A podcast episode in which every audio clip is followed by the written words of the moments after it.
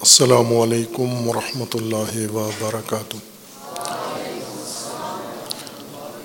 اعوذ باللہ من الشیطان الرجیم۔ بسم اللہ الرحمن الرحیم۔ الحمد للہ وسلاۃ وسلم علی رسول اللہ و علیہ آل اللہ۔ واللعنت الدائمت علی اعدائهم اعداء اللہ۔ من یوم عداوتهم الى یوم لقاء اللہ. عباد اللہ، اوصیکم و نفسی بتقو اللہ. اتقوا اللہ فإن خیر الزاد التقوی. بندگان خدا، آپ سب کو اور اپنے نفس کو تقوی الہی کی وصیت کرتا ہوں، تقوی الہی کی نصیحت کرتا ہوں. تقوی الہی کی جانب دعوت دیتا ہوں و تاکید کرتا ہوں کہ اپنی زندگی تقوا کے مطابق بسر کریں تقوا کے زیر سایہ زندگی گزاریں تقوا کی بنیاد پر نظام زندگی قائم کریں اور معاملات زندگی انجام دیں۔ تقوا انسانی زندگی کی حفاظتی تدبیر ہے۔ انسان کی انسانیت اور انسان کی انسانیت کے دیگر تقاضے، وہ سب تقوا کے حصار کے اندر محفوظ ہیں۔ اگر انسان انفرادی طور پر، اجتماعی طور پر، سماجی طور پر تقوا کی حفاظتی دائرے سے باہر چلا جائے، اس کی انسانیت ختم ہو جاتی ہے۔ اور انسان کی جگہ درندہ، وحشی جانور، شیطان آ جاتا ہے اور وہ باقی انسانوں کے لیے بھی تباہ کن اور نابود کنندہ بن جاتا ہے، چونکہ وحشی درندے سے زیادہ وحشی ہو جاتا ہے، جو اپنی انسانیت کھو بیٹھے اور انسانیت اس وقت ضائع ہو جاتی ہے جب حفاظتی دیوار انسانیت کی گر جائے یا گرا دی جائے اور وہ تقوا ہے۔ تقوا کا رکن رکین قرآن کریم نے عادل کو قرار دیا ہے۔ دلو ہوا اقرب تقوا عدل اختیار کرو جو تقوا کے سب سے زیادہ قریب ہے۔ اور تقوا کی حفاظتی بنیاد و عمارت عدل کے اساس پر قائم ہوتی ہے۔ اور عدل اس وجہ سے تقوا کی بنیاد ہے کہ اس سے پہلے کہ تقوا کی بنیاد بنے عادل اس سے پہلے عادل ہدایت کی بنیاد ہے۔ اور اصل شریعت کی و تشریح کی بنیاد ہے۔ اور شریعت و تشریح کی بنیاد اس بنا پر ہے چونکہ اس سے بھی پہلے کہ تشریح ہو، شریعت مقرر ہو، دین نازل ہو، کائنات کی بنیاد عدل کے اوپر ہے۔ بالعدل قامت سماوات والارض۔ اس الہی نظام و نظم کے مطابق عدل ہر جگہ رکنیت رکھتا ہے۔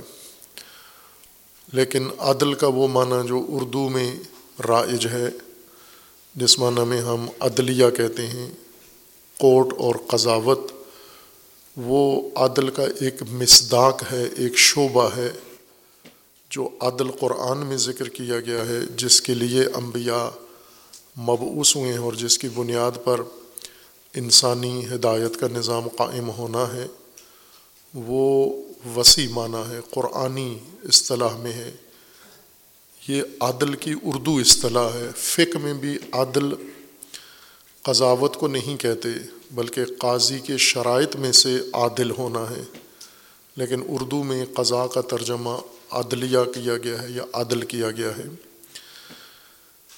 عدل بنیاد ہے، اساس ہے انسانی زندگی کی، پرورش کی، تعلیم کی، تربیت کی۔ اور امت کی تشکیل کی، معاشرے کے تشکیل کی، تمام امور جو انسانی قلم رو میں انجام پائیں گے، ان کی بنیاد عدل پر ہوگی۔ اور عدل اگر نہ ہو، نامتوازن انسان بنتا ہے، غیر متعدل انسان بنتا ہے۔ اور وہ انسان جو عدل کا رکن اپنے اندر سے ختم کر دے یا معاشرہ، اس سے تقوا خود ہی ختم ہو جاتا ہے۔ دو کوششیں نہیں کرنی پڑتی ایک تقوا کے خاتمہ کے لیے اور ایک عدل کے خاتمہ کے لیے، یا تین کوششیں نہیں کرنی پڑیں گی کہ انسانیت ختم کرنے کے لیے ایک کوشش کی جائے اور پھر تقوا ختم کرنے کے لیے علیحدہ بندوبست کیا جائے اور عدل ختم کرنے کے لیے الگ انتظام کیا جائے، بلکہ عدل ختم ہو جائے، باقی چیزیں خود ختم ہو جاتی ہیں۔ وہ باقی عمارت جو عدل کی بنیاد پر قائم ہوتی ہے، وہ دھڑام سے خود ہی گر جاتی ہے، منہدم ہو جاتی ہے۔ جیسے انسانیت ہے، جیسے دینداری ہے، جیسے تقوا ہے، یہ ساری چیزیں خود ہی ختم ہو جاتی ہیں۔ اس قانون کے مطابق جو اللہ تبارک و تعالیٰ نے مقرر فرمایا ہے۔ عدل اگر انسانی معاشرے میں ختم ہو جائے، نامتعادل ہو جائے، اس کے مقابلے میں جو چیز پیدا ہوتی ہے انسانی معاشرے میں، وہ ظلم ہے۔ یا ایک پہلو جو عدل کے نہ ہونے سے قائم ہوتا ہے، پیدا ہوتا ہے، وہ ظلم ہے۔ اور ظلم جب معاشرے کے اندر آ جائے، قائم ہو جائے، ظلم کا دور دورہ ہو جائے، وہاں کوئی چیز محفوظ نہیں رہتی۔ ہر چیز تباہ ہو جاتی ہے۔ ظلم ایسی تباہی کا نام ہے، ایسے اندھیرے کا نام ہے، ایسی تاریکی کا نام ہے جس میں کوئی چیز نہ دکھائی دیتی ہے، نہ سمجھائی دیتی ہے، نہ سجائی دیتی ہے، نہ کوئی انسان تشخیص نہیں دے سکتا۔ ایسی ظلمت قائم ہو جاتی ہے کہ لوگوں کی قوت عقل جواب دے جاتی ہے، قوت فہم جواب دے جاتی ہے۔ قوت ارادی ختم ہو جاتی ہے اور قوت فیصلہ ختم ہو جاتی ہے۔ ہم اسی محسوس اندھیرے کو دیکھیں جو سورج غروب ہونے سے پیدا ہوتا ہے یا برقی، بجلی اور روشنی ختم کرنے کے نتیجے میں جو اندھیرا و تاریکی ہمارے گھر میں، کمرے میں، ماحول میں پیدا ہوتی ہے۔ اسی کو تجربہ کے طور پر آپ نگاہ کریں کہ ہر چیز موجود ہوتی ہے، لیکن نظر نہیں آتی، دکھائی نہیں دیتی، تشخیص ختم ہو جاتی ہے۔ راستے کا پتہ نہیں چلتا، اس تاریکی میں کس طرف ہے راستہ، دروازہ کس طرف ہے۔ وہ چیزیں جو اپنے ہاتھ سے ہم نے رکھی ہیں، وہی نظر نہیں آتی، وہ کہاں پڑی ہوئی ہیں۔ اور آتا جاتا ہوا انسان بھی نظر نہیں آتا، کبھی انسان تاریکی میں دیوار سے جا ٹکراتا ہے۔ کبھی کسی دوسرے انسان سے جا ٹکراتا ہے، کبھی کسی کھائی میں، کھڈے میں جا گرتا ہے، کسی اور چیز سے جا ٹکراتا ہے۔ یہ تاریکی کا لازمہ ہے، چونکہ انسانی زندگی اور اس کے تحرک کو روشنی کی ضرورت ہے، نور کی ضرورت ہے، اور ظلمت نور کا نہ ہونا ہے۔ عدل روشنی کو ختم کر عدل کا نہ ہونا عدل کا انہدام، روشنی کا بھی انہدام ہے۔ چونکہ عدل کے ذریعے سے روشنی بھی قائم ہے، تعادل ہوگا تو روشنی ہوگی۔ جیسے اللہ تبارک و تعالیٰ نے کائنات میں جو تعادل قائم کیا ہے، عدل برقرار کیا ہے، اس کی ایک مثال زمین جس نظام سے وابستہ ہے، جس فلکی یا اجرامی نظام خاندان کا حصہ ہے زمین، جسے منظومہ شمسی کہتے ہیں، جس کا مرکز و محور سورج ہے اور اس کے گرد گھومنے والے قائم اس کے جاذبے میں جو منسلک سیارے ہیں، ان میں سے ایک زمین ہے۔ اور زمین کے جاذبے میں منسلک چاند ہے اور اس طرح متعدد سیارے ہیں جو سورج سے قائم ہے وابستہ ہے یہ ایک پورا خاندان ہے۔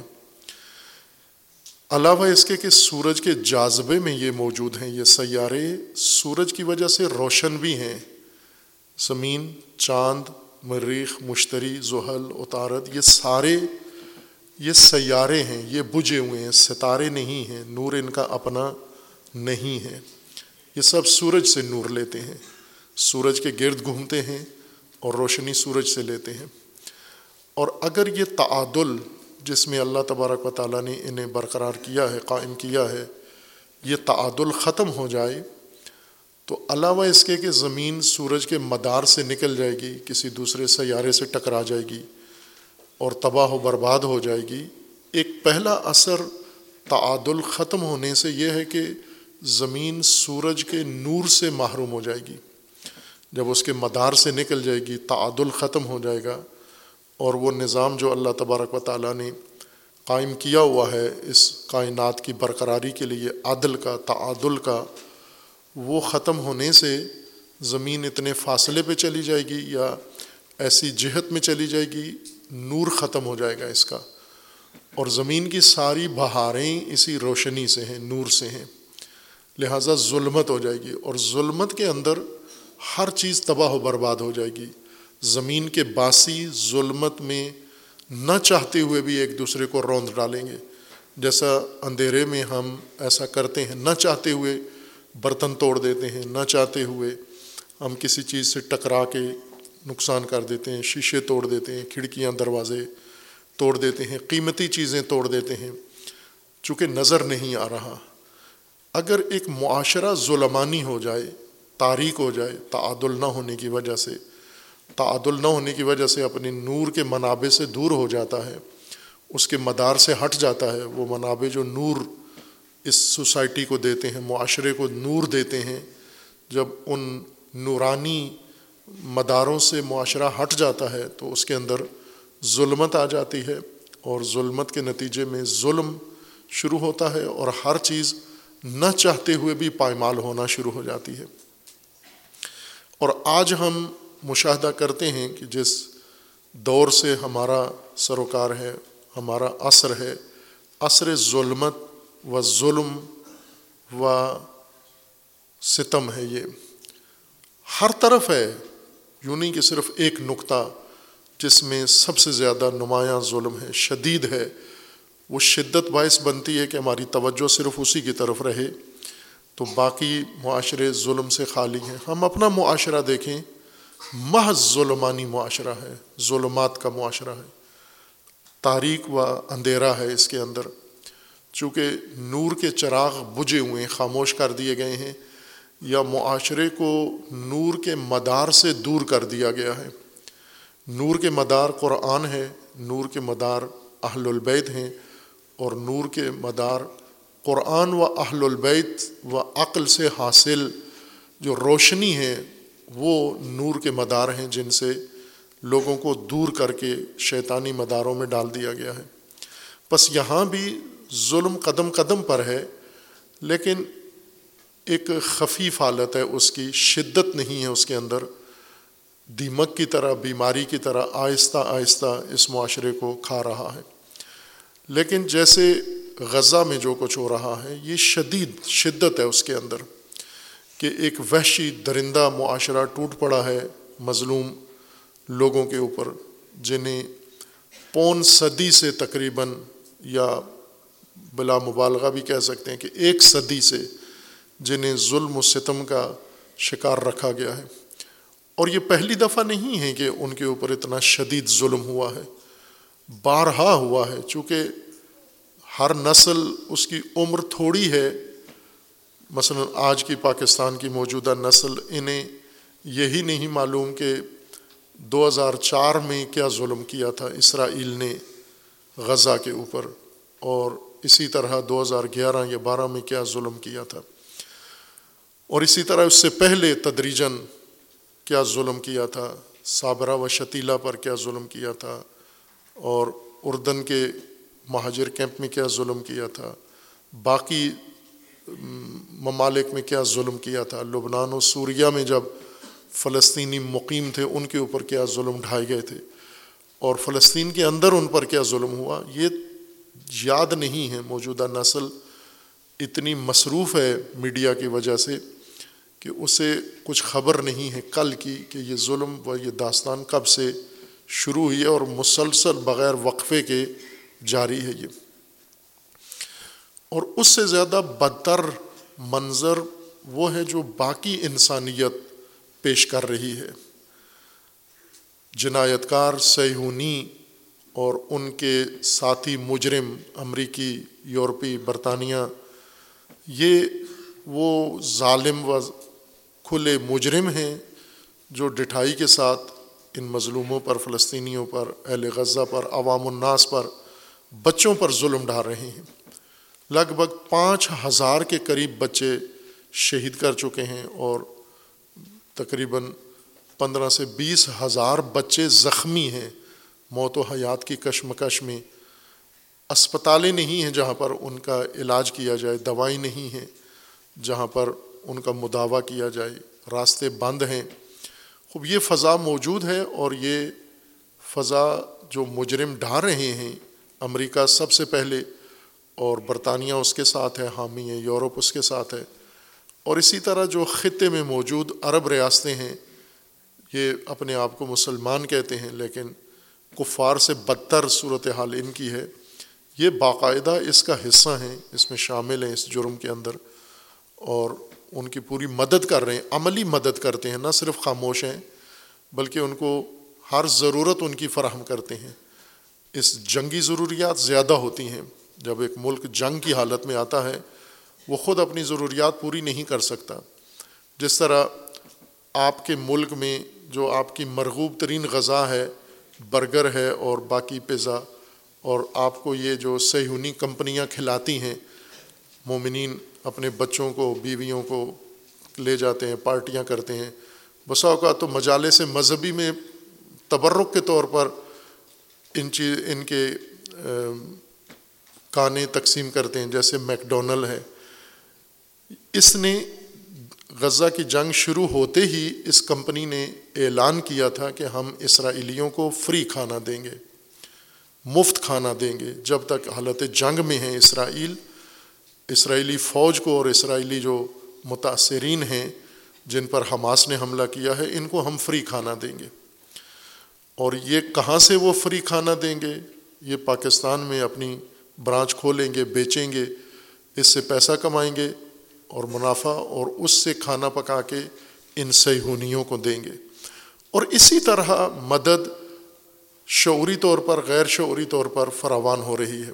عرب ملک تیل، جنگی جب مشینری فعال ہوتی ہے تو سب سے بڑی ضرورت انرجی کی ہوتی ہے۔ اور یہ فری میں یہ تیل ان کو امریکہ عرب خطے سے لے کر ان کو دے رہا ہے۔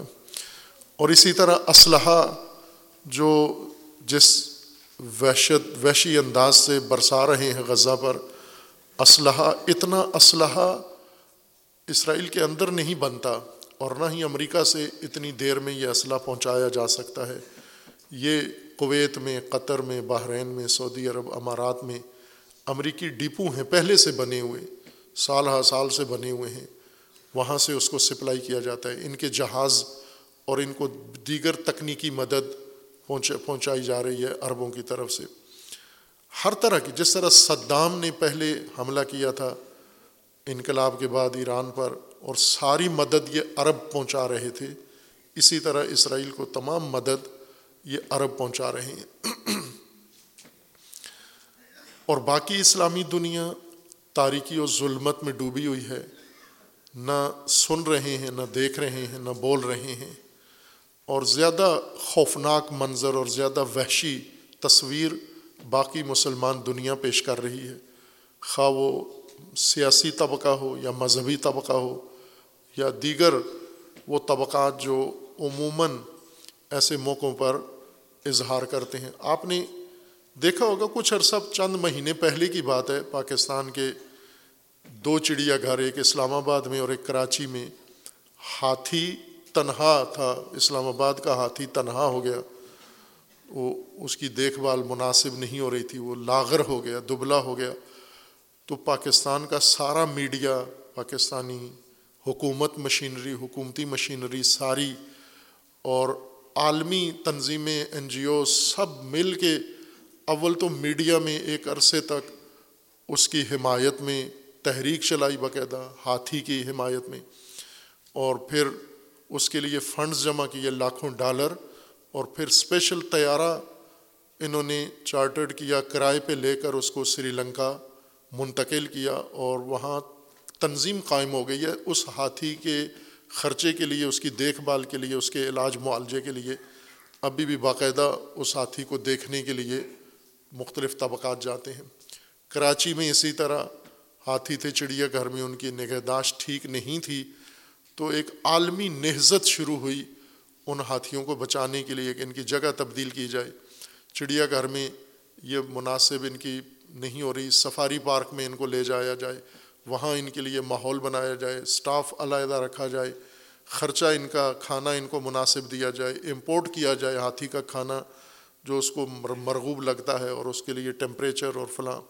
خوب، یہ تو چند مہینے پہلے کی بات ہے جو پاکستان کے اندر ہوئی ہے کہ ایک جانور کے لیے اتنی ہمدردی پاکستان کے اندر بھی ظاہر کی گئی اور عالمی سطح پر بھی ظاہر کی گئی۔ میڈیا نے بھی اس میں اپنا کردار ادا کیا۔ اور یہی دنیا، یہی ہاتھی کے لیے آنسو بہانے والے، یہ غزہ میں آج ان کی کیفیت دیکھیں، حالت دیکھیں کیا ہے۔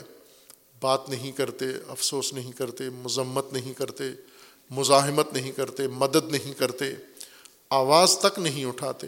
معمول کی اپنی زندگی گزار رہے ہیں، جیسے غزہ میں انسان نہیں، بلکہ جانور بھی نہ ہو، چونکہ جانوروں کے لیے ہمدردی پائی جاتی ہے آج کی اس ظلمانی دنیا میں، لیکن انسانوں کے لیے، مسلمانوں کے لیے یہ ہمدردی موجود نہیں ہے۔ یہاں اگر انسان انسانیت باقی ہو، بصیرت باقی ہو، کسی چیز کا منتظر نہیں، چونکہ اللہ نے ایک باطنی رسول، باطنی رہنما عقل کے نام سے ہر ایک کے اندر مبعوث کیا ہے۔ عقل ہر بشر کو اللہ تبارک و تعالیٰ نے دی ہے، عورت اور مرد کو۔ لیکن ہم اس عقل کو بہت ساری چیزوں کے نیچے دبا دیتے ہیں، فطرت کو، انسانی فطرت کو دفن کر دیتے ہیں۔ تو مدفون اور مغلوب عقل اس سے کچھ سمجھ میں نہیں آتا۔ جیسا شہوات کے نیچے، خواہشات کے نیچے مفادات کے نیچے جو عقل دب جائے اور خرافات کے نیچے اور فرقوں کے نیچے اور مختلف تلقینات و تقلیدات کے نیچے جو عقل دب جائے، اس عقل بیچاری میں اتنی رمق ہی نہیں ہے کہ وہ دیکھ سکے۔ اس معیوب آنکھ کی طرح جس کے اندر موتیا آ گیا ہے، جس کے اندر کوئی رکاوٹ آ گئی ہے، بیماری آ گئی ہے، وہ آنکھ بظاہر عزو سالم نظر آتا ہے، لیکن نظر کچھ بھی نہیں آتا۔ اسی طرح عقل بھی آنکھ کی طرح موتیا آ جاتا ہے اس میں۔ شہوت کا، حوث کا اور خرافات کا واضح چیزیں انسان کو سمجھ میں نہیں آتی۔ بین، قرآن کریم نے اپنی تعلیمات کے ایک بڑے حصے کو بینات کہا ہے۔ بینات یعنی بالکل واضح ہے جن کو سمجھانے، پڑھانے، بتانے کی ضرورت نہیں ہے۔ بین اسی کو کہتے ہیں۔ جیسے ابھی دن ہے، سورج نکلا ہوا ہے، یہ بین ہے۔ اس کے لیے وہی آیت کریمہ، قرآن، آسمانی کتاب، رسول، امام نہیں چاہیے۔ عقل ہے، بصیرت ہے، بصر ہے، وہ بصیرت ہے۔ ہر انسان کو یہ بین خود نظر آتا ہے کہ سورج موجود ہے، سورج چمک رہا ہے اور اس وقت دن کا سما ہے۔ یہ بینات میں سے ہے۔ بینات کو دلیل نہیں چاہیے۔ بینات کو ثبوت نہیں چاہیے، بینات کو فتویٰ نہیں چاہیے، بینات کو روایت کی ضرورت نہیں ہے، بینات کو کسی حجت کی ضرورت نہیں ہے، کسی عالم دین کی تائید کی ضرورت نہیں ہے، بینات سمجھنے کے لیے کسی رہنما قائد کی ضرورت نہیں ہے۔ بینات جانوروں پر واضح نہیں ہے، انسانوں کے لیے تعلیمات دو حصوں میں ہیں، بینات ہیں اور مجملات ہیں یا مبہمات ہیں، جو بینات ہیں، ان کی تعلیم کی ضرورت نہیں ہے۔ وہ واضح ہیں۔ صرف انسان سلیم الفطرت ہو، سلیم القلب ہو، سلیم العقل ہو، بینات اس کو خود سمجھ میں آتی ہیں۔ اور بینات کو تعلیم میں نہیں شامل کرنا چاہیے، بلکہ انسان کو بینات سمجھنے کے لیے رہنمائی کرنی چاہیے۔ بینات کی وضاحت جتنی کریں گے، اتنا غبار ان کے اوپر اور پڑتا ہے۔ مثلاً اس وقت سورج ثابت کرنے کے لیے دلائل شروع کر دیں آپ، اور زیادہ الجھن پیدا ہوگی۔ سورج ثابت کرنے کے لیے آنکھ صاف کریں، آنکھ میں سرما ڈالیں موتیا نکالیں، سورج کے ہونے پر دلیل نہ دیں۔ جب بین کو آپ دلیل سے ثابت کرتے ہیں تو الجھ جاتا ہے معاملہ۔ خوب، آج یہ بین ظلم، واضح ظلم، ستم جو ہو رہا ہے، ساری انسانیت کی آنکھوں کے سامنے اس کے باوجود بعض لوگ اس بین پر بھی ایک گو مگو کی کیفیت میں ہیں۔ منتظر ہیں کسی کے وضاحت کی، منتظر ہیں کسی کی تبیین کے، منتظر ہیں کسی کے فتویٰ کے، منتظر ہیں کسی کے حکم کے، منتظر ہیں کسی کے بیان کے۔ یہ خود ایک ظلمت ہے، یہ خود پستی ہے۔ کہ بین چیزوں میں بھی ہمیں رہنمائی کی ضرورت ہے کہ یہ جو کچھ غزہ میں ہو رہا ہے، یہ ظلم ہے یا نہیں ہے، خوب یہ بھی اگر کسی کو سمجھ میں نہیں آتا، یہ مقام انسانیت سے گرا ہوا انسان ہے۔ یہ انہیں سیہونیوں سے بھی پستر ہے جسے یہی نہیں تشخیص ہو رہی کہ یہ ایک واضح کھلا ظلم ہے۔ کسی رہنمائی کی ضرورت نہیں ہے۔ اگر انسان سلیم الفطرت ہو، لیکن آیا یہ ہم گمان رکھ سکتے ہیں، جیسا امیر المومنین علیہ السلام کے اس نورانی جملے کی تفسیر میں باس ہو رہی ہے ہماری خطبات، خطبہ دوم میں، کہ جب زمانہ ایسا ہو جائے جس میں برائی غالب آ جائے، تو کیا حسن زن رکھ سکتے ہیں لوگوں پر؟ اگر رکھیں گے تو اپنے آپ کو دھوکہ دینا ہے، یہ دھوکہ ہے اپنے ساتھ۔ اور اگر زمانہ اچھا ہو اور اس اچھے زمانے میں کسی پر اگر سوئے زن کریں تو یہ ظلم ہے اس کے اوپر۔ کیا آج ہم کتنے لوگوں کے بارے میں یہ گمان رکھ سکتے ہیں کہ سلیم الفطرت ہیں، سلیم العقل ہیں، سلیم القلب ہیں، قلب سلیم رکھتے ہیں، نفس پاک رکھتے ہیں، روح منزہ ہے جن کی آلودگیوں سے۔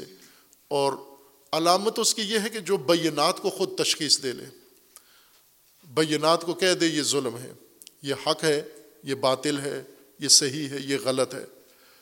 تعلیم کی ضرورت نہیں ہے بینات کو۔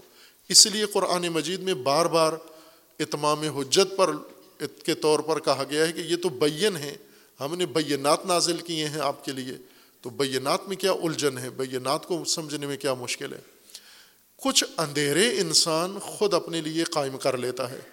جیسے مذہب کو فرقے کا رنگ دے دیتا ہے جب انسان تو یعنی اپنی عقل پہ پٹی باندھ لیتا ہے، اس کی آنکھیں بند لے غشاوہ ہے۔ وہ غشاوہ جو انسان اپنی عقل پہ ڈال لیتا ہے پردہ، ان میں سے مذہبی مختلف فرقے، مذہبی گروہ، مذہبی مختلف سلسلے ہیں جو آنکھوں پہ پٹی باندھ دیتے ہیں۔ اور انسان عقل رکھتے ہوئے نافہم کے طور پر زندگی گزار رہا ہوتا ہے۔ ایک کج فہم کے طور پر زندگی گزار رہا ہوتا ہے۔ عموماً جو فرقوں میں گرفتار ہیں، ان کی یہی کیفیت ہے۔ بس وہ فرقوں میں گرفتار آپ توجہ کریں، یہ دو کلپ شاید میڈیا میں دیکھے ہوں گے آپ نے۔ ایک کہہ رہا ہے کہ یہ غزہ میں حماس شیعہ ہیں، ان کے لیے کوئی مدد نہ کرو ان کی، چونکہ یہ شیعہ ہیں، لہٰذا کوئی ہمدردی ان کے ساتھ نہ، کوئی مدد، کوئی آواز ان کے نہ اٹھاؤ۔ ایک یہ مسخ شدہ انسان ہے۔ کہ جو لوگوں کو کہہ رہے کہ غزہ میں حماس ہے اور حماس شیعہ ہے یعنی اتنا نادان ہے، اتنا احمق ہے صفاق انسان ہے کہ یہ کچھ اس کو نہیں معلوم کہ غزہ میں کون سے مسلمان ہیں، کس مسلک اور کس مذہب کے ہیں۔ اور اسی کے مقابلے میں، اسی جیسا یا اس سے بھی بدتر دوسرا مفتی جو کہہ رہا ہے کہ غزہ کے اندر سارے سنی ہیں، یہ جو مر رہے ہیں اور جو مر رہے ہیں، یہ علی ابن ابی طالب کی ولایت کے اقرار نہیں کرتے، ان کے لیے دعائے کمیل پڑھنا اور ان کے لیے مغفرت کی دعا کرنا اور ان کے لیے آنسو بہانا، یہ جائز نہیں ہے۔ مت بہو ان کے لیے، چونکہ یہ علی ابن ابی طالب کی ولایت کے قائل نہیں ہیں۔ یہ وہ پٹیاں ہیں، یہ وہ دجال ہیں جو انسان کو بینات کو سمجھنے نہیں دیتے۔ بین یعنی سورج کے آگے پردہ، سورج کے آگے سورج چھپا سکتے ہیں آپ۔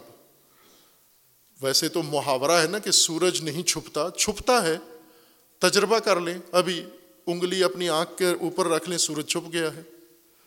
سورج تو انگلی سے نہیں چھپتا، آنکھ انگلی سے اندھی ہو جاتی ہے۔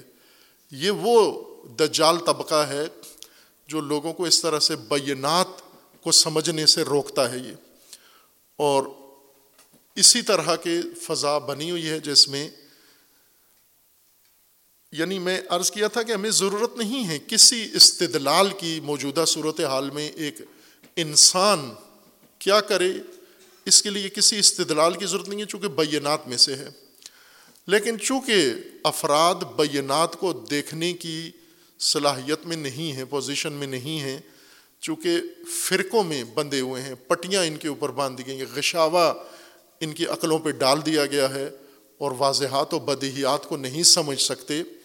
ان کے عقلوں کی اور ان کی بصیرتوں اور ان کے ابصار کی پٹیاں کھولنے کے لیے خوب ہمیں قرآن کریم میں بہت ساری روایات ہیں آیات ہیں اور آئمہ اطہار سے روایات ہیں بہت ساری جو ان اندوں کی پٹیاں کھولنے کے لیے ہیں کہ اگر اس طرح آشکارا ظلم ہو تو لوگ کیا کریں؟ انسان کیا کرے مومن کیا کرے یہ رہنمائی اضافی احتیاطاً دی گئی ہے کہ اگر اس طرح واضح کھلا ظلم ہو، لوگ کیا کریں؟ وہاں اس صورت میں فریضہ کیا بنتا ہے؟ یہاں میں آپ کی خدمت میں چاند ایک روایات عرض کرتا ہوں۔ ائمہ اطہار علیہ السلام کے طریق سے جو منقول ہیں۔ کتابیں، روایات کی سب کے اندر یہ ابواب موجود ہیں۔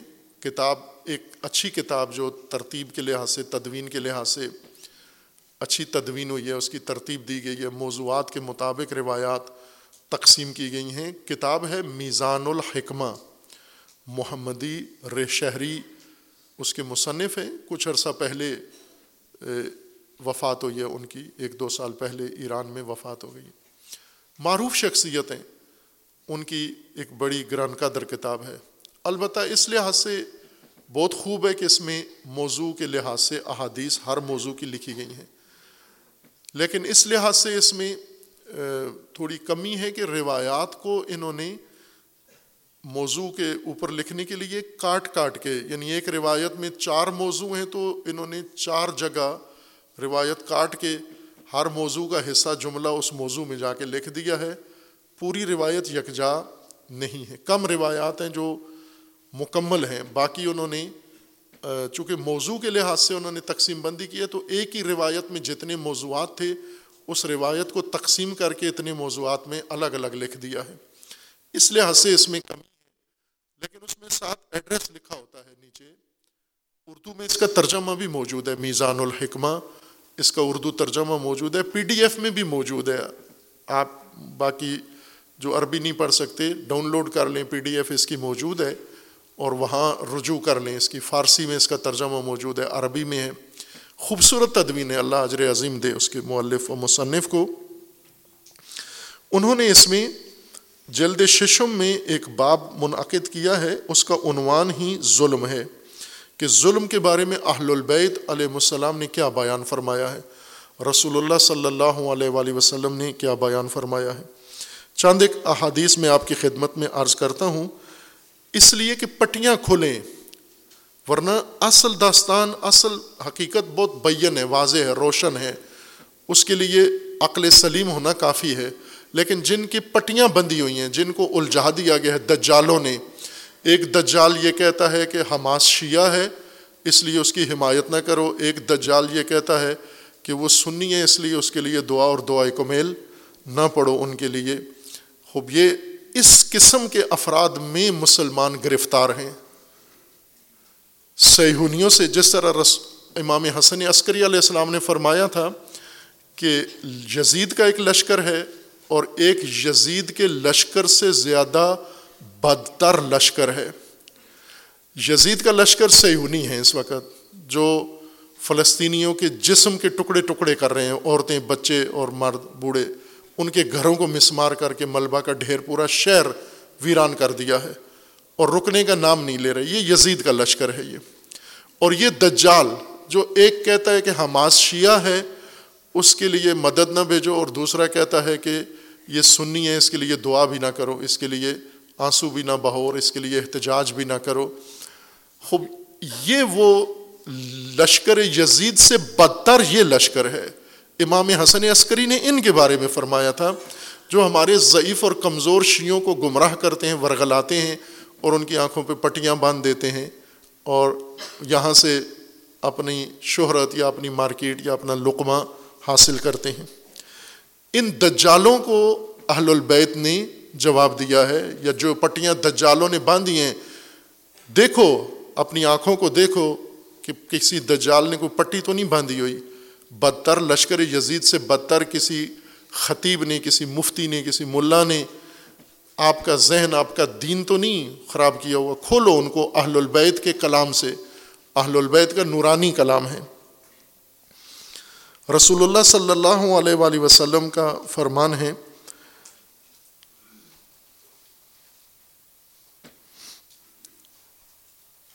اتقو دعوت المظلوم فنما یس اللہ تعالی حق کہ و ان اللہ تعالی لم یم دا حق حق رسول اللہ صلی اللہ علیہ وآلہ وسلم فرماتے ہیں کہ مظلوم کی پکار، مظلوم کی پکار سے بچو۔ مظلوم کی پکار، اس کی زد میں آ گئے اگر آپ مظلوم کی پکار اس کے بعد کوئی نجات نہیں ہے تمہارے لیے۔ اتقو تقوا اختیار کرو، حفاظت اپنے آپ کو محفوظ کرو۔ اپنے آپ کو تحفظ دو کس سے؟ مظلوم کی پکار سے۔ اگر مظلوم کی پکار آپ کے کانوں تک پہنچ گئی اور آپ خاموش بیٹھے رہے، پھر آپ کو اللہ کے عذاب سے کوئی نہیں بچا سکتا۔ فنما یس اللہ تعالی حق ہو چونکہ مظلوم کیا مانگ رہا ہے؟ مظلوم آپ سے آپ کا حق نہیں مانگتا، مظلوم دنیا سے دنیا کا حق نہیں مانگتا، مظلوم اللہ سے اپنا حق مانگتا ہے۔ وہ ان اللہ تعالی لم یم نا دا حق ان حق کا ہو اور خدا کسی حقدار کا حق روکتا نہیں ہے، منع نہیں کرتا، اس کو ملتا ہے وہ حق۔ علی علیہ السلام کا بھی یہی فرمانا ہے، اتقو دعوت المظلوم تقوا اختیار کرو، حفاظت اپنی کرو، اپنی حفاظت کرو۔ کس موقع پر؟ جب مظلوم پکارے۔ جب مظلوم پکارے تو آپ اپنے آپ کو بچاؤ۔ کیسے بچاؤ؟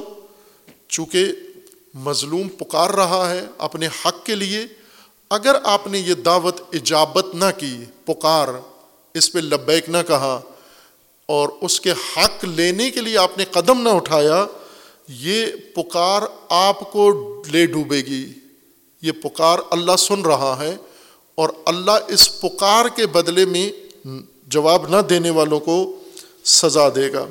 فن یس اللہ حق و اللہ سبحان اکرم من ایس الحقن اللہ اجابا امیر المومنین فرماتے ہیں، جب مظلوم پکارتا ہے اللہ کو تو وہ اللہ سے اپنا حق مانگ رہا ہوتا ہے۔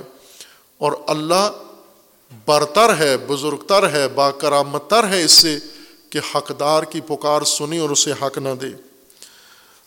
رسول اللہ صلی اللہ علیہ وآلہ وسلم کا فرمانا ہے اتقو دعوت المظلوم فن تحمل الغمام، یقول اللہ و عزتی و جلالی لنسرن کا ولو بدحین مظلوم کی پکار بادلوں سے اوپر بلند جاتی ہے، بادلوں کی رفت سے بھی اوپر چلی جاتی ہے۔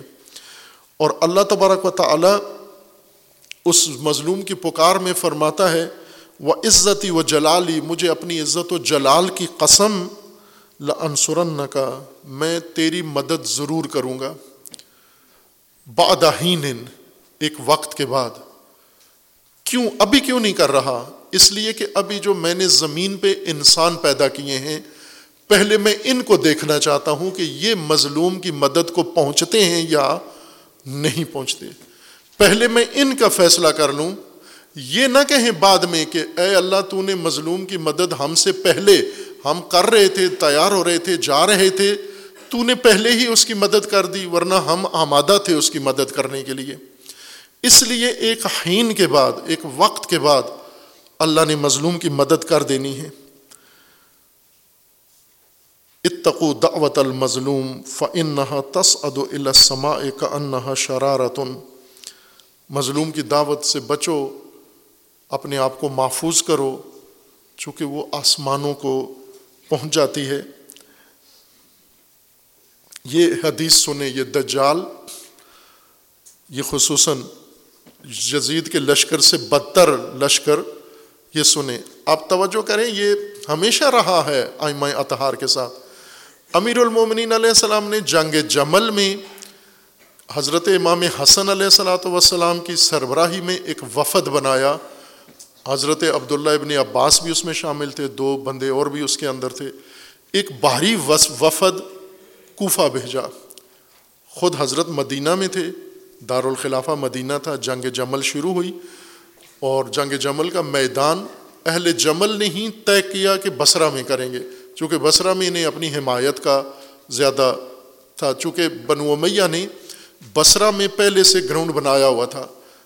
بصرہ کو تیار رکھا ہوا تھا کہ جب یہ مخالفین بصرہ پہنچیں گے تو اہل بصرہ ان کا ساتھ دیں گے۔ بصرہ کو تیار کیا گیا پہلے، پھر جمل کا لشکر ادھر گیا۔ امیر المومنین اپنا لشکر بنا رہے تھے اور امیر المومنین کو سب سے زیادہ امید کوفہ سے تھی۔ اور کوفہ میں ایک بہت بڑی شخصیت موسا اشعری وہاں پر گورنر تھے۔ پہلے سے خلیفہ سیوم کے زمانے سے گورنر چلے آ رہے تھے اور امیر المومنین نے معذول کرنا چاہا۔ جناب مالک اشتر نے مشورہ دیا کہ نہ کریں ان کو، ابھی معذول نہ کریں، بعد میں کر دیں۔ ان کے کہنے پر انہیں معذول نہیں کیا۔ اور رہنے دیا۔ اب اسی اسنا میں جنگ شروع ہو گئی۔ امیر المومنین نے وفد بھیجا اور امام حسن کو اپنے وسیع کو بھیجا۔ ساتھ اس وقت کے سب سے بڑی شخصیت عبداللہ ابن عباس کو بھیجا اور ایک دو شخص اور اسی طرح کے معتبر۔ اور انہوں نے جا کر امیر المومنین کے گورنر کو، خلیفۃ المسلمین کے مقرر کردہ والی کو پیغام دیا کہ خلیفہ امیر المومنین کا حکم ہے کہ جلدی کوفہ سے لشکر تیار کر کے بصرہ پہنچو مرکزی حکومت کی مدد کے لیے امیر المومنین کا ساتھ دینے کے لیے۔ انہوں نے کہا، ان کی موجودگی میں ابھی امام حسن علیہ السلام موجود ہیں، عبداللہ ابن عباس موجود ہیں، تو گورنر صاحب نے مسجد کوفہ میں لوگوں کو جمع کیا اور جمع کر کے خطاب کیا، خطبہ دیا اور اس خطبہ میں کہا کہ خبردار یہ جو جمل میں جنگ ہونے جا رہی ہے، بصرہ میں یہ فتنہ ہے، یہ جہاد نہیں ہے۔ کوئی اس میں شریک نہ ہو۔ جو اس میں شریک ہوگا جہنم میں جائے گا، بلکہ جو اس میں ارادہ کرے گا وہ بھی جہنم میں جائے گا۔ جو اس کے لیے کھڑا ہوگا وہ بھی جہنم میں جائے گا۔ جو فلاں کرے گا، پھر ان کو فضائل بتائے کہ اس وقت فضیلت سب سے افضل وہ ہے جو سویا ہوا ہے۔ اس سے، اس کے بعد مرتبہ اس کا ہے جو جاگ رہا ہے لیکن لیٹا ہوا ہے۔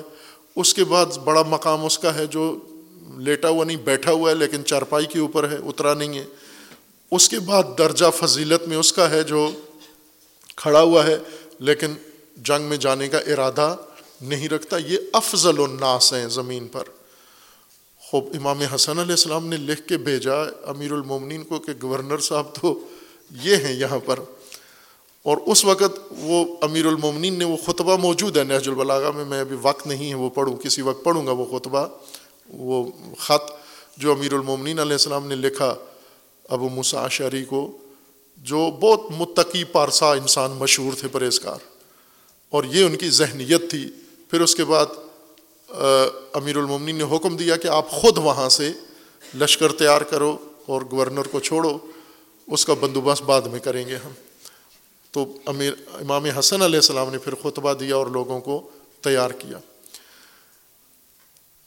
امیر المومنین بلا رہے ہیں کہ او میری مدد کے لیے او اور کوفہ میں یہ کہہ رہا ہے کہ یہ فتنہ ہے، اس میں نہیں جانا۔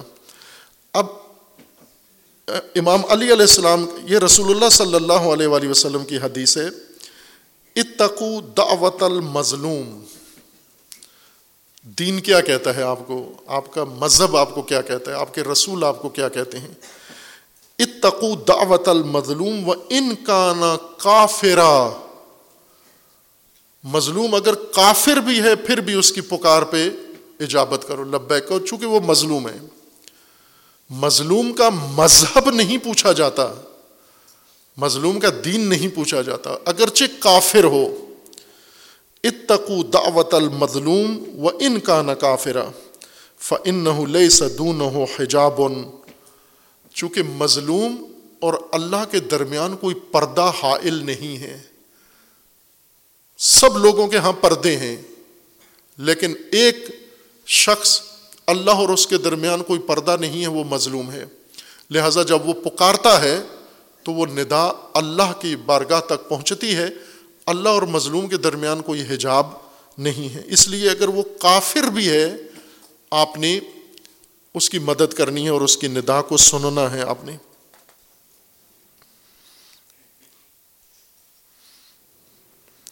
امام صادق علیہ السلاۃ وسلام کا فرمانا ہے مامن مومن یعین مومن مظلومہ اللہ کان افضل من سیام شہرن و اعتکاف ہی فی المسجد الحرام۔ جس نے اپنے مسلمان مومن بھائی مظلوم کی مدد کی، اگر وہ ایک مہینہ روزہ رکھے اور وہ بھی مسجد الحرام میں اعتکاف کے دوران مسجد الحرام میں اعتکاف کرے، اس اعتکاف میں مسلسل روزہ رکھے، اس عمل سے افضل ہے کہ وہ اپنے مظلوم بھائی کی مدد کرے۔ وما من مومن ینسر اخا ہوں وہ یکدر اللہ نصرت ہی اللہ نصر اللہ فی دنیا والآخرہ۔ اور جس نے مظلوم کی مدد کی، اللہ اس کی مدد کو بلا جواب نہیں چھوڑے گا۔ اللہ اس ناصر کی کی دنیا و آخرت میں مدد کرے گا۔ وما من مومن یکل و اخا ہو وہ یکدر اللہ نصرت ہی اللہ خد الف دنیا والآخرہ جس نے مومن مسلمان مظلوم کو تنہا چھوڑ دیا۔ مخضول کیا خزل کیا۔ اللہ تبارک و تعالیٰ دنیا میں اور آخرت میں اس کو ذلیل و رسوا و خار کرے گا، اس کو تنہا چھوڑ دے گا۔ دنیا میں بھی اس کو اپنے حال پر چھوڑ دے گا، آخرت میں بھی اس کو اپنے حال پر چھوڑ دے گا۔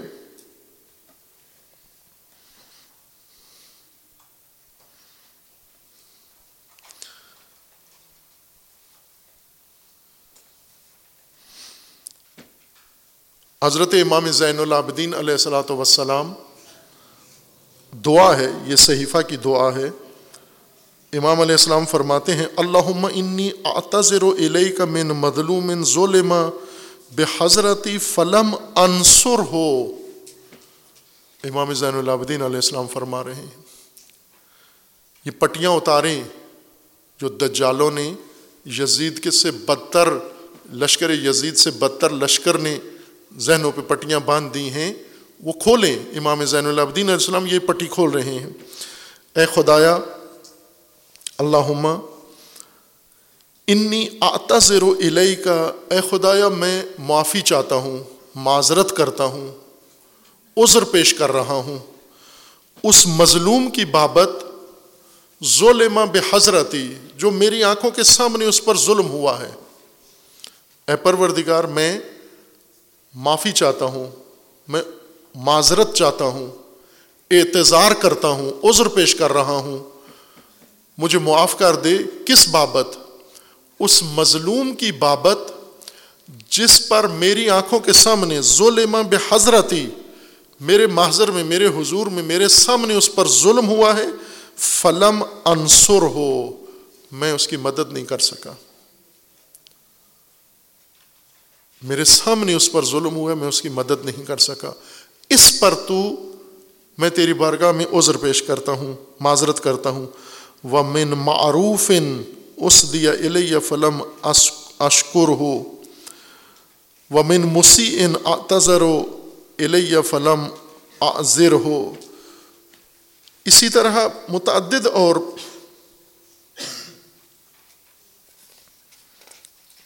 روایات ہیں، اسی کتاب کے اندر ہیں، جو آئمہ اطہار علیہ السلام سے مروی ہیں کہ جب آپ کے سامنے کسی پر ظلم ہو رہا ہو، اگرچہ وہ کافر ہو، اس کی بھی مدد کرو۔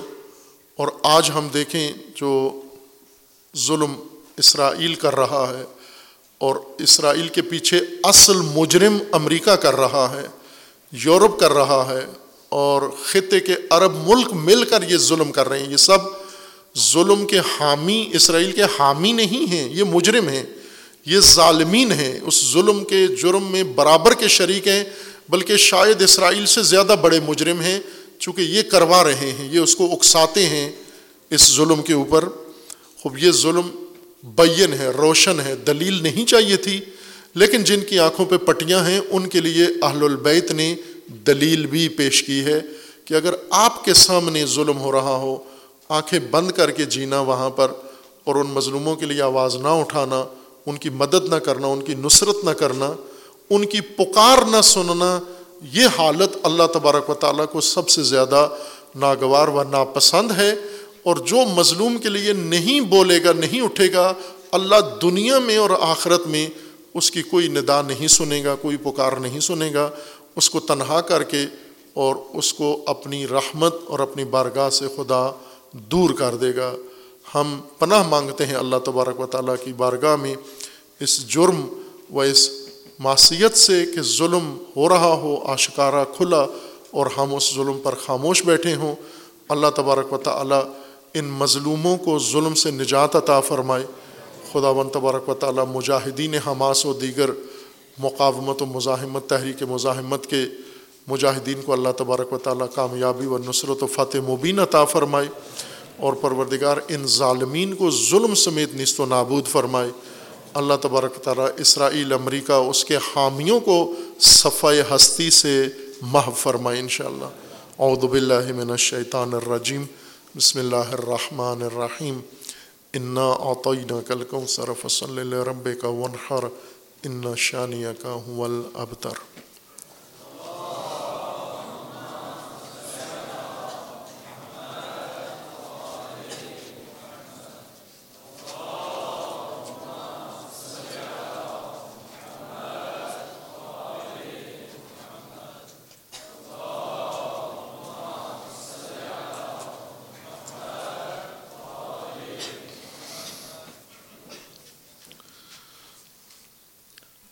اعوذ باللہ من الشیطان الرجیم بسم اللہ الرحمن الرحیم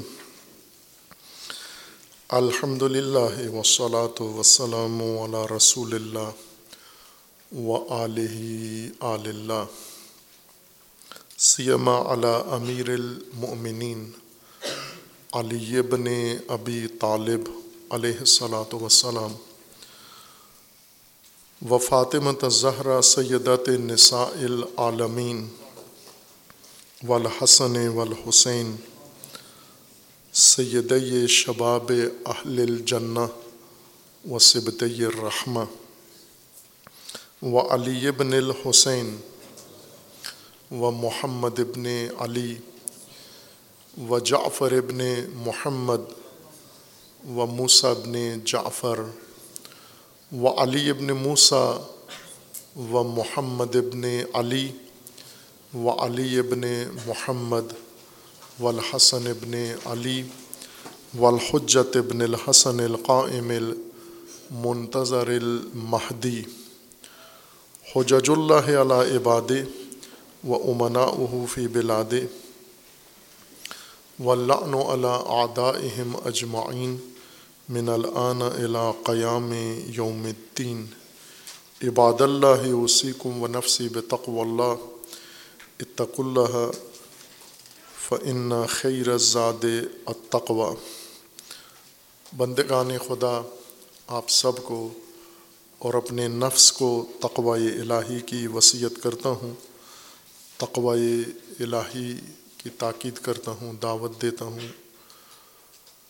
اپنی زندگی تقوا کے مطابق بسر کریں تقوا کے زیر سایہ زندگی گزاریں تقوا کی بنیاد پر معاملات زندگی انجام دیں تقوا انسانی زندگی کی حفاظتی تدبیر ہے اللہ تبارک و تعالیٰ کی جانب سے۔ اور اسی حفاظتی تدبیر میں انسانیت محفوظ رہ سکتی ہے۔ تقوا کے بغیر انسانیت نہیں ہوتی۔ تقوا کے بغیر درندگی ہے سبوعیت ہے اور شیطنت ہے۔ اور آج ہم جو منظر دنیا میں دیکھ رہے ہیں، وہ یہی تصویر پیش کر رہا ہے کہ آدھی دنیا وحشی درندہ بن چکی ہے اور باقی دنیا تماشائی اور انسانی اقدار سے محروم، انسانی حص سے محروم، لا تعلق بن کر اپنی شہوانی خواہشات کی زندگی بسر کر رہی ہے۔ یہ امتحان ہے جب ایک اس طرح کا واقعہ رونما ہوتا ہے اور وہ واقعہ عالمی سطح پر پھیلتا ہے۔ اور اس کے اثرات پڑتے ہیں، تو در حقیقت تمام انسانیت کا امتحان ہے، فرد فرد کا امتحان ہوتا ہے۔ اور اس امتحان میں اللہ کا قانون ہے، نظام ہے۔ ایک بات ذہنوں میں آتی ہے اور لوگ بعض کر بھی دیتے ہیں، بعض کہ ذہن میں ہوتی ہے، زبان پہ نہیں لاتے، ادب کی وجہ سے۔ کہ اگر ہم نے اظہار کیا تو شاید اعتراض ہو ہم پر۔ لیکن بعض کر بھی دیتے ہیں، خصوصاً میڈیا ہے اور میڈیا میں چونکہ سامنے تو کوئی نہیں بیٹھا ہوا، معلوم بھی نہیں ہے یہ بات کس نے کی ہے۔ لہٰذا میڈیا پہ عموماً اس طرح کی باتیں کھلی کر دی جاتی ہیں۔ وہ یہ ہے کہ جیسا کہ دین و مذہب میں یہ تصور پایا جاتا ہے کہ اللہ تبارک و تعالیٰ کا نظام ہے، اللہ عادل ہے، اللہ مظلوموں کا ساتھ دیتا ہے، اللہ ظالموں کو سزا دیتا ہے۔ تو یہ آج کیوں نہیں ہو رہا؟ آج مظلومین غزہ جن کی مظلومیت میں تمام دنیا گواہی دے رہی ہے کہ وہ مظلوم ہیں، نہتے، عوام، بچے، عورتیں، مریض، اسپتالیں ان کے اوپر اس طرح سے وحشی انداز سے بربریت ہو رہی ہے۔ باقی دنیا نہیں کر رہی، عرب مدد نہیں کر رہے، مسلمان نہیں کر رہے، مغربی نہیں کر رہے، اقوام متحدہ کوئی بھی نہیں کر رہا۔ ان کو ایک جگہ جکڑ کے باندھ کے ختم کیا جا رہا ہے، نسل کشی کی جا رہی ہے۔ تو اللہ کی راہ میں رکاوٹ کیا ہے؟ اللہ کی ان کی مدد کو نہیں آتا۔ یہ ایک سوال ہے، ذہنوں میں آتا ہے۔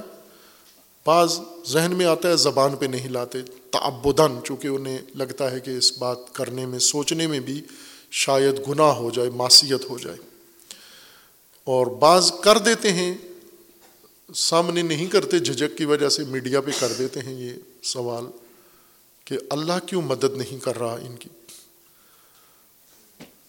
وہ معقول بات ہے، اگر یہ سوال آتا ہے ذہن میں تو کوئی سرزنش نہ کرے اپنے آپ کو کہ یہ کوئی گناہ کارانہ بات ذہن میں آ رہی ہے، غلط بات آ رہی ہے۔ نہ، قواعد کے مطابق، قاعدے کے مطابق، ضابطے کے مطابق ٹھیک بات آپ کے ذہن میں آ رہی ہے کہ اللہ کیوں مدد نہیں کر رہا ان مظلوموں کی؟ اگر لوگ نہیں کر پا رہے اور یہ وہ نقطہ ہے جو بارہا آپ کی خدمت میں بیان ہوا ہے، ہر مناسبت سے بیان ہوا ہے، جو اصول ہیں دین کو سمجھنے کے، انسانی نظام کو سمجھنے کے، اللہ کے نظام کو سمجھنے کے لیے یہ بارہا یہ کلیدی مطالب، بنیادی مطالب عرض ہوئے ہیں آپ کی خدمت میں۔ ہر چند ہم گہرائی میں کسی چیز کو سمجھنے کی کوشش نہیں کرتے، ضرورت بھی نہیں سمجھتے کہ اتنا گہرائی میں کیا ضرورت ہے سمجھنے کی۔ کام چلانا ہے، کام چل رہا ہے تو بس جانے دو اس کو۔ باقی چھیڑنے کی کیا ضرورت ہے، الجھنے کی کیا ضرورت ہے۔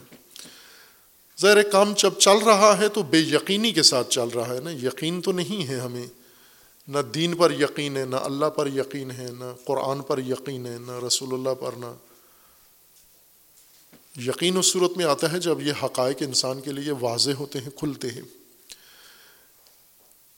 ہمارے ذہن میں یہ ہے کہ اللہ تبارک و تعالیٰ کا نظام و کام اس طرح سے ہے، جیسے میں ایک مثال کے ذریعے سے عرض کر رہا ہوں بات کو سمجھنے کے لیے۔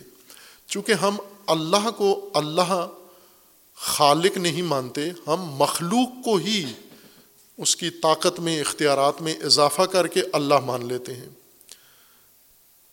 مخلوق جب زیادہ با اختیار ہو جائے، جیسے ہم بھی مخلوق ہیں ریت ہیں پاکستان میں، وزیر اعظم، صدر، آرمی چیف، یہ بھی پاکستانی ہیں۔ لیکن آپ کے اختیار میں، ہمارے اختیار میں اور ان کے اختیار میں زمین آسمان کا فرق ہے یہ۔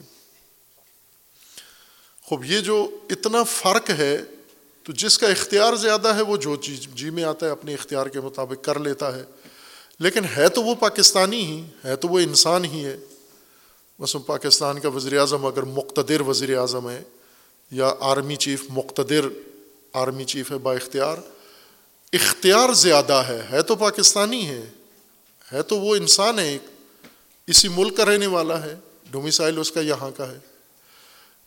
اس سے بھی زیادہ دگنی طاقت بھی اس کے پاس آ جائے، ہے تو پھر بھی پاکستانی وہ۔ اسی طرح کا ہمارا تصور ہے اللہ تبارک و تعالیٰ کے بارے میں کہ اللہ کائنات کا مالک ہے۔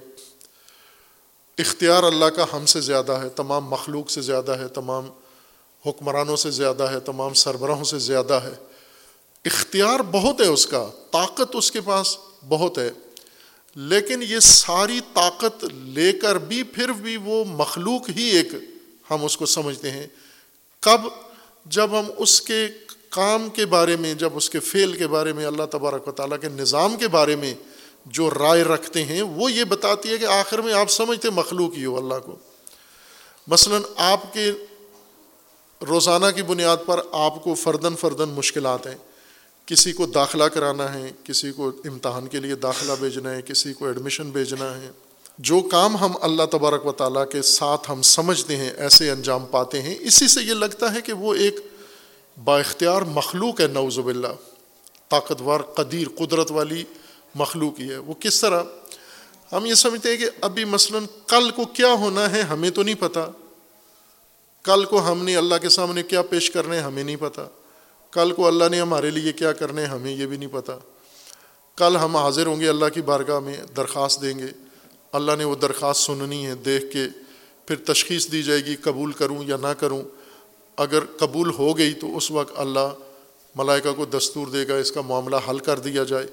قبول نہ ہوئی تو ادھر ہی ٹوکری میں ڈال دی جائے گی اور ہم اسی پہلی حالت میں کافی رہیں گے۔ یعنی جیسے ایک شہر کا کمشنر ہوتا ہے، روزمرہ سارے لوگوں کے شہر بھر کی درخواستیں اس کے پاس جاتی ہیں۔ کوئی کیا مانگ رہا ہے، کوئی کیا مانگ رہا ہے۔ وہ کچھ درخواستوں کا جائزہ لیتا ہے، لے کے کچھ کو مان لیتا ہے، کچھ کو رد کر دیتا ہے۔ دوسرے دن پھر اسی طرح اس کا دفتر لگتا ہے۔ پھر دفتر میں ساری چیزیں، عرضیاں پیش ہوتی ہیں۔ پھر عرضیوں کا روزانہ جائزہ لیا جاتا ہے، روزانہ کی بابت فیصلے کیے جاتے ہیں۔ پھر شام کو دفتر کلوز کر کے پھر آگے دوسرے دن، تیسرے دن روزانہ اس طرح کاروائی ہوتی ہے۔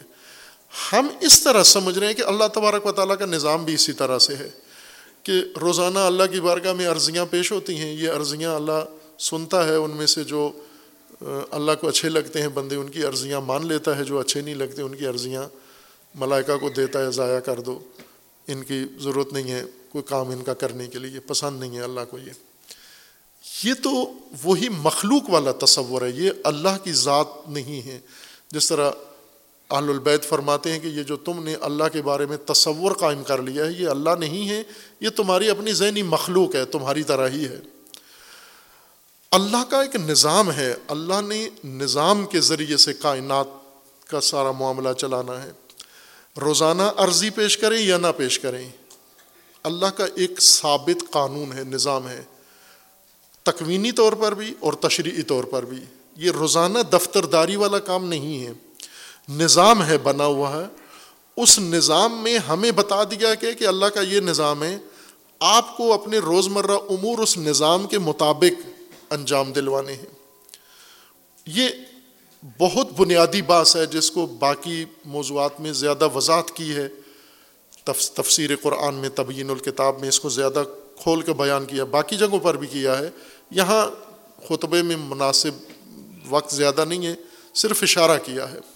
تاکہ اس موضوع کو بیان کروں کہ اللہ کا قانون یہ ہے ظلم کے بارے میں کہ خداون تبارک و تعالیٰ نے چونکہ انسان کو پیدا کیا ہے، انسان کو اختیار دیا ہے، ارادہ دیا ہے، اس انسان کے لیے اللہ نے ضابطے اور سنن اور قاعدے اور قوانین بنا دیے ہیں۔ ان قواعد و قوانین کے مطابق سب کچھ نتیجہ نکلے گا۔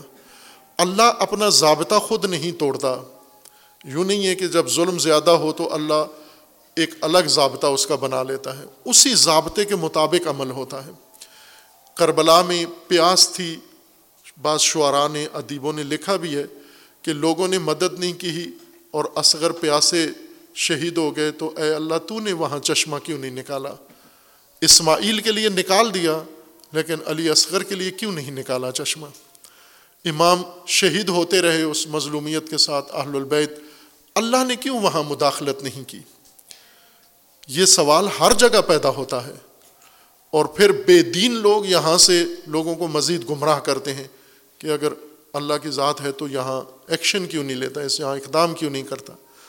اللہ کا قانون ہے، اللہ کا نظام ہے اس نظام کے مطابق اللہ تبارک و تعالیٰ نے کائنات کو اور انسانی نظام کو چلانا ہے۔ اس نظام کے مطابق اللہ تبارک و تعالیٰ نے جو نظام بنایا ہے، اس میں اگر انسان ظالم ہے تو اس کے لیے بھی ایک قانون ہے اللہ کا، اور مظلوم ہے تو اس کے لیے بھی قانون ہے۔ اس قانون کا ایک حصہ یہ ہے، قانون کی کئی شکیں ہیں، یوں کہ متبادل قانون ہے۔ قانون کا پہلا دستور یہ ہے کہ انسان پر جب ظلم ہوتا ہے تو دوسرے انسان اللہ کے حکم کے مطابق اس ظالم کے خلاف کھڑے ہوں۔ یہ اللہ کا دستور ہے، قانون ہے اللہ کا۔ اور اگر انسان کھڑے ہو کر پہلے قدم پر ہی ظلم روک لیں، روک سکتے ہیں۔ پہلے قدم پر ہی، ظالم کو ایک قدم آگے نہ جانے دیں۔ لیکن اگر انسانوں نے نہیں کیا، بندگان خدا نے یہ کام نہیں کیا، تو پھر کیا ہوگا؟ تو پھر خود خدا آ کے اس ظالم کو روکے گا؟ نہ۔ پھر اس کے بعد یہ ظالم جس کو ابھی کوئی روکنے والا انسان نہیں ہے، اللہ نے جن کو تشریعی طور پر، قانونی طور پر معمور کیا تھا، یہ نہیں ہے۔ جیسے پولیس اگر کسی جگہ بلوا ہو رہا ہے تو پولیس روکے جا کر۔ پولیس نے نہیں روکا۔ جیسے نو مئی کو بلوے ہوئے اور فوجی املاک کو نقصان پہنچایا گیا۔ پولیس نے نہیں روکا، فوج نے خود بھی نہیں روکا اور ان کو مہلت دی کہ یہ کریں۔ کیوں مہلت دی؟ اس لیے کہ اگر انہیں پولیس روک لیتی تو یہ مجرم نہ بنتے۔ اللہ نے ان عدالتوں نے یا پیچھے جو بیٹھے ہوئے تھے، ان کے ذہن میں تھا کہ ان کو کھلا میدان دو جرم کرنے کا۔ جرم کیا انہوں نے؟ اور پھر عدالتیں پیچھے بیٹھی ہوئی تھیں، فوجی و غیر فوجی عدالتیں۔ اور آج وہ سارے اس کے اندر گرفتار ہو گئے۔ خوب، یہ اللہ تبارک و تعالیٰ کا بھی قانون ہے، ایسا ہی ہے کہ جب پہلے قدم پر پولیس نہ روکے، پولیس عامرین بالمعروف، ناہین انل منکر میدان میں نہ اتریں اور ظالم کو لگام نہ دیں، تو پھر کیا اللہ خود آ کر جبرن اس کو روکے گا؟ نہ۔ پھر وہ ظالم اپنا ظلم کرے گا چونکہ پولیس نہیں روک رہی اس کو۔ پھر کیا ہوگا؟ پھر اگلا قانون اللہ کا، عدالتی قانون اللہ کا۔ اس کے حق میں نافذ ہوگا۔ اور وہ قانون اللہ کا یہ ہے، مرحلہ وار ہے کہ ایک دستہ پولیس کا نہیں روکتا، اس کے بعد دوسرے رینجرز موجود ہیں۔ یہ آئیں گے، وہ نہیں روکتے، فوج موجود ہے، وہ نہیں روکتی۔ پھر اس کے بعد تیسرا تیسرا طبقہ موجود ہے۔ اللہ تبارک و تعالیٰ کا فرمانا ہے کہ یہ بندگان خدا، ان کو ظلم روکنا ہے۔ اگر انہوں نے ظلم نہ روکا، پھر کیا ہوگا؟ خدا ان کو اٹا کر ایک اور قوم پیدا کر دے گا۔ اگر یہ اپنا فریضہ انجام نہیں دیں گے، یہ دستہ اپنا کام نہیں کرے گا، اللہ دوسرے دستے کو موقع دے گا کہ تم او اور اس ظالم کو سزا دو۔ اگر انہوں نے بھی یہ کام نہ کیا، اللہ تیسرا دستہ پیدا کرے گا۔ اور دوسری طرف سے قانون ہے کہ اللہ کا قانون ہے، ہم ظالم کو مہلت دیتے ہیں۔ کس لیے مہلت دیتے ہیں؟ تاکہ اس کی بچت کے تمام راستے بند ہو جائیں۔ کوئی بھی نجات کا تھوڑا سا بھی اس کا گنجائش باقی نہ رہے۔ اس موقع پر جا کر پھر اللہ کی طرف سے اس کی گرفت ہوتی ہے اور وہ بھی حتمن انسانوں کے ہاتھوں سے ہوگی۔ انسانوں ہی میں سے اللہ تبارک و تعالیٰ نے اس ظلم کو ختم کرنا ہے۔ جیسا کہ مکتب امامیہ کے اندر یہ ہے کہ امام عصر جب ظہور کریں گے تو عدل قائم کریں گے، ظلم کا خاتمہ کریں گے۔ تو یہاں پر ظلم کا خاتمہ انسانوں کے ہاتھوں ہوگا، الہی نظام کے مطابق ہوگا۔ اور وہ آج ہو سکتا ہے، وہی کام آج ہو سکتا ہے۔ ظہور آج ہو سکتا ہے۔ ظلم کا خاتمہ آج ہو سکتا ہے۔ آج اگر ظلم کے خاتمے کے لیے یہ ملت قیام کرے، اٹھ کے کھڑی ہو جائے، آج امام کا ظہور ہو سکتا ہے۔ اور آج نہیں ہوگا، چونکہ یہ ملت تیار نہیں ہے ظلم کے خاتمے کے لیے۔ کس قوم میں امام کا ظہور ہوگا جو ظلم کے خاتمے کے لیے تیار ہوگی؟ جو ظلم کے خاتمے کے لیے آمادہ ہوگی۔ اس کے اندر تیار ہوگا۔ یہی فلسطینی ظلم سہ رہے تھے۔ یک طرفہ طور پر گردنے جو کہا کہ ظلم سہ رہے تھے، ان کی لیڈرشپ، لیکن حماس نے اٹھ کر ظلم کے خلاف قیام کیا۔ اور پھر حماس کے ساتھ دیگر جو موجود ہیں، مقاومت کے گروہ، انہوں نے قیام کیا۔ اگر انہی کے ساتھ سارے مل کے مقاومت کریں، اللہ تبارک و تعالیٰ نے وہ رہبر مقاومت کا بھی بھیج دینا ہے۔ جس طرح تالوت کو اللہ تبارک و تعالیٰ نے ان مظلوموں کی حمایت کے لیے جب انہوں نے کہا کہ ہمارے لیے رہبر مقرر کریں، اللہ نے تالوت کو رہبر مقرر کر کے اس ظالم قوم سے بنی اسرائیل کو نجات عطا فرمائی تھی۔ قانون اللہ کا وہی ہے جو بنی اسرائیل کی نجات کے لیے تالوت کے ذریعے ہوا۔ وہی قانون ہے جو رسول اللہ کے ذریعے ہوا۔ وہی قانون ہے جو امام مہدی کے ہاتھوں سے ہوگا۔ وہی قانون آج بھی ہے۔ یہ انسانوں کے اختیار میں ہے کہ انہوں نے وہ عصر عصر ظہور کب برقرار کرنا ہے؟ عصر انتخابات انہوں نے قائم کرنا ہے یا عصر ظہور فراہم کرنا ہے؟ اگر عصر ظہور فراہم کرنا ہے تو عصر ظہور کی علامت یہ ہے ظلم ظلم کے خاتمہ کے لیے جب امت تیار ہو جائے، امام نے اس امت کے ساتھ آ کے اس کی قیادت سنبھال لینی ہے۔ جس طرح وہ لوگ تیار ہوئے جب ظلم کے خاتمے کے لیے، تو تالوت کو اللہ تبارک و تعالیٰ نے ان کا رہبر بنا دیا ہے، یہ قانون ہے اللہ تبارک و تعالیٰ کا۔ اس لیے ظلم کے خاتمے کے لیے قانون خدا پر عمل کریں، قیام کریں سارے۔ اور جب آپ قیام کریں گے، اللہ تبارک و تعالیٰ نے جو اسباب پردہ غیبت میں رکھے ہوئے، وہ بھی فراہم کر دے گا۔ یہ ساری دنیا کا فریضہ ہے، اپنے تئیں سب کریں۔ اب ہم بھی یہی کام کریں، روزمرہ کی بنیاد پر اس ظلم کے خلاف قیام کریں۔ روزمرہ کا قیام یہ ہے کہ آپ، میں نے عرض کیا تھا، آسان ہے آج ظلم کے خلاف آواز اٹھانا۔ آپ کے جیب میں موبائل ہے۔ اس موبائل میں ایسی سہولتیں ہیں کہ آپ اپنی آواز پوری دنیا تک پہنچا سکتے ہیں۔ وہ فرد جو کل کو ماں باپ نہیں سنتے تھے، اس کی بات گھر میں کوئی نہیں سنتا تھا، آج پوری دنیا کو بات سنانے کے قابل ہو گیا ہے۔ یہ ٹیکنالوجی نے اس کو فرصت دے دی ہے۔ تو یہ بات جب آپ کے ہاتھ میں یہ وسیلہ آیا تو سنو اور قیام کرو، ظلم کے خلاف، ظلم کی مذمت کرو، اسرائیل کی مذمت کرو، امریکہ کی مذمت کرو، عربوں کی مذمت کرو، خاموش مسلمانوں کی مذمت کرو۔ یہ فیصلہ کن آواز ہو جائے گی؟ میڈیا کی آواز بہت طاقت رکھتی ہے۔ بہت طاقتور ہے۔ آپ کے اندازوں سے زیادہ طاقتور ہے میڈیا کی آواز۔ اور میڈیا آپ کے کنٹرول میں جیب میں ہے۔ اپنے تئیں منتظر نہ رہو کہ کوئی آپ کو میسج بھیجے اور آپ اس کو آگے پھیلائیں۔ خود بناؤ۔ کچھ بھی نہیں آتا، سادہ سا، اپنی سادہ زبان میں وہی میسج بنا کے آگے چلاؤ اور وہ جو طریقے ہیں میڈیا کی ٹیکنیکس ہیں میسج کو عام کرنے کا، وائرل کرنے کا، اسی سے فائدہ اٹھاؤ۔ اگر نہیں پتہ تو دوسرے رہنمائی کرو جن کو پتہ ہے، ان کی رہنمائی کرو کہ میسج بنا کے کس طرح آگے اس کو ٹرینڈ بنایا جا سکتا ہے یا وائرل کیا جا سکتا ہے۔ کتنے سوشل میڈیا کے پلیٹ فارم ہیں جو آپ کے اختیار میں ہیں۔ یہ روزمرہ کا ہے۔ اور پھر اجتماعی طور پر آپ گراؤنڈ پر بھی یہ کام کرو، ہر شہر میں یہ کام کرو، لاہور میں انشاءاللہ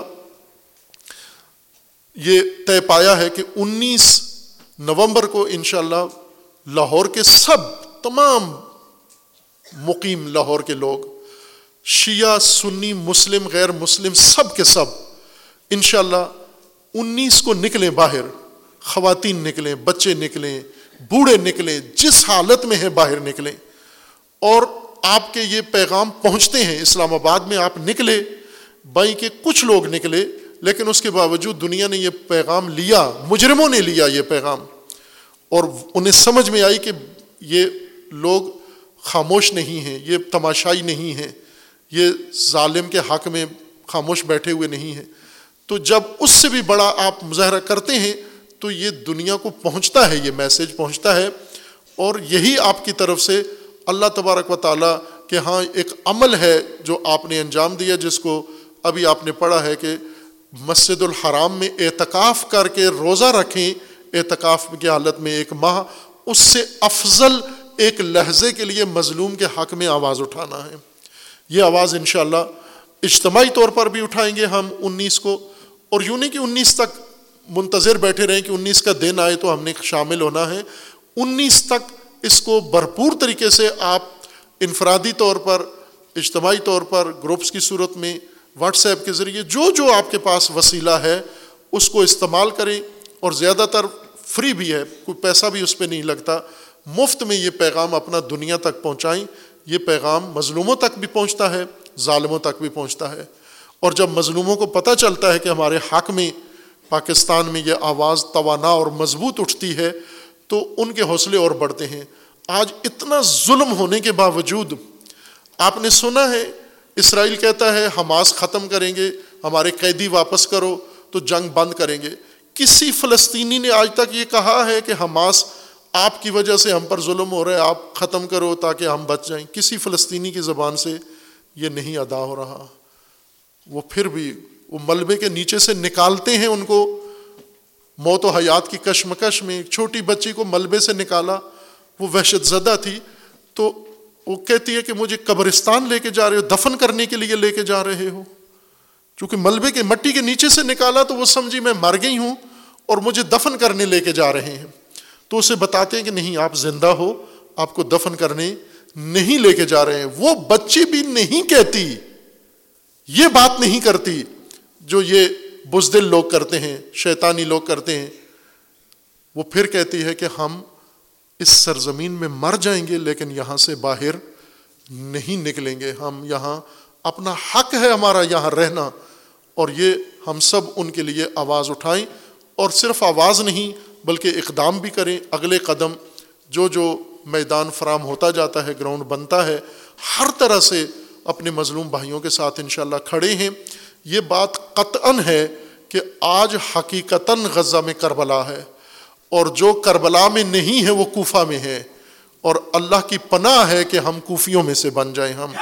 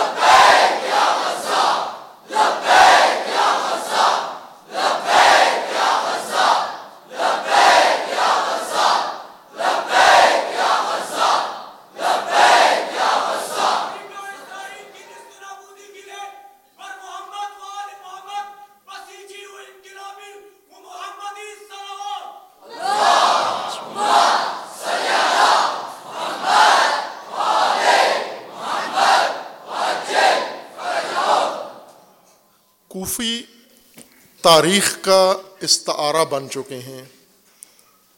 ایک تانا بن چکا ہے کوفہ۔ کیا کیا انہوں نے؟ کربلا نہیں گئے۔ امام کے ساتھ کھڑے نہیں ہوئے، کربلا نہیں پہنچے۔ بعد میں روئے۔